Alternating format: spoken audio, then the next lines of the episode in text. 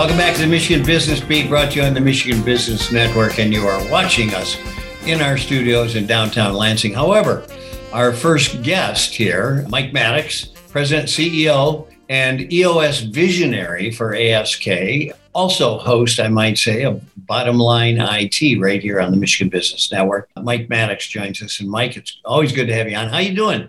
Hey, I'm doing great, Chris. Thanks for having me on. How are you doing?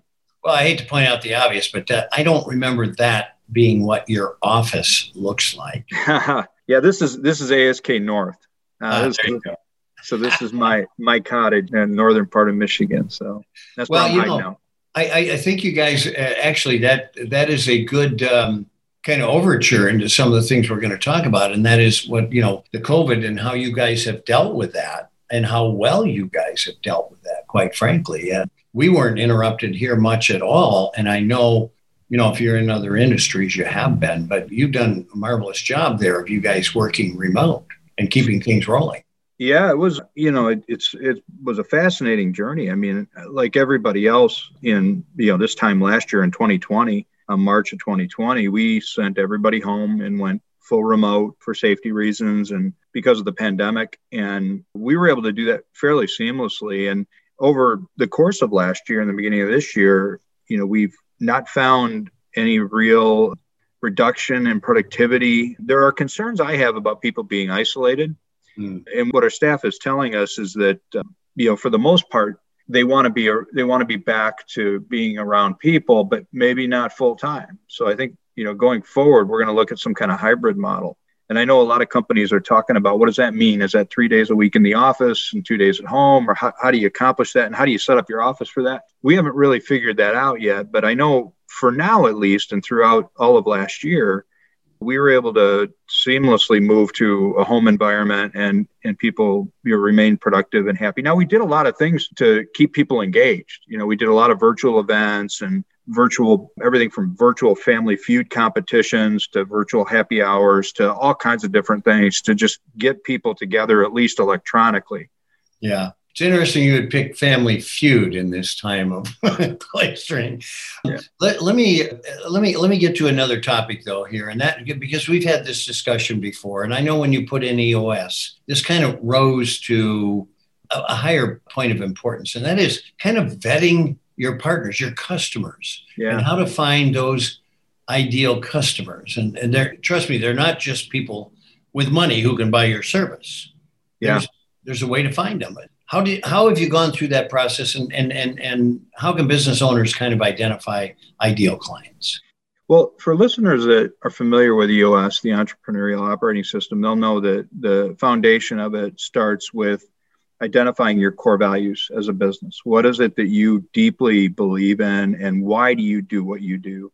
So Simon Sinek writes about the power of why. It's not what do you do, but why do you do it? What do you really care about at, at a deep level?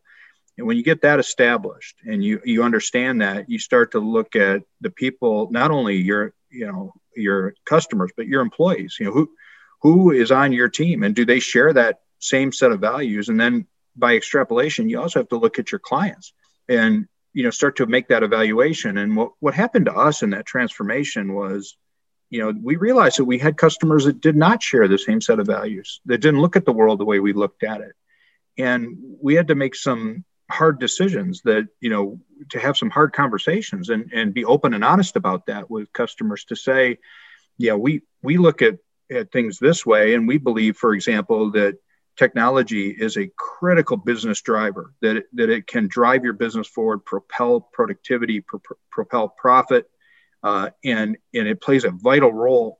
And you may not look at it that way and that's okay. It's just we're at a we're out of alignment and you know maybe we should part ways. And for some clients that did happen. Um, for others uh, you know the response was well we are out of alignment but we'd like to be in alignment. We, like your vision. Um, and, and, so let's talk about how we get there yeah. um, but that's counterintuitive you know as an entrepreneur you know building this business over the last 17 years early on it was like it was the model of hey i want to sell to anybody willing to buy right that's what entrepreneurs do um, but it was transformational and uh, it, it, had definite benefits. So, uh, so listen, risks. What what are the risks of, of, of having clients who don't kind of match up core values? Well, it's what you don't realize is even though you you know they're they're clients that may be willing to pay, may be profitable, uh, the core value mismatch takes an enormous toll on your staff. I mean, they see it, they know it. The frustration level um, is is often hidden, and there's a cost associated with that. Not to mention, your staff knows if you propose these core values, and we stand by these values, and yet you're serving clients that don't meet those standards. That that's that's hypocritical, and they know that. You got to walk the walk. Um, so there's there's a definite return on on the investment of making those decisions. And uh, not to mention that you often find that a client with a with a core value mismatch is really taking a lot more of your time and energy than you realize. Mike we're about halfway through what i wanted to ask you. So i'm going to ask you if you could do a second segment yeah absolutely because we've got to get into the power of, of, the positives of this thing and how we go through it. So, Mike Maddox from uh, ASK, we're going to have you right back on in just a few minutes. Hang there, right at your ASK North headquarters. We'll be right back on the Michigan Business Beat. I'm Chris Holm.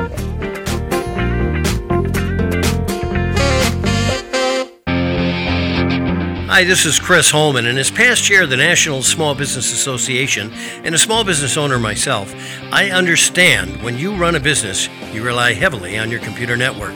Now, you cannot afford lost data, lost customer information, and that's why you should trust your technology needs to ASK. Contact ASK at 877 ASK 4 ASK for a free audit and analysis of your technology needs. That's 877 ASK for ASK. Or find them on the internet at www.justask.net. ASK, taking the hassle out of technology so that you can run your business.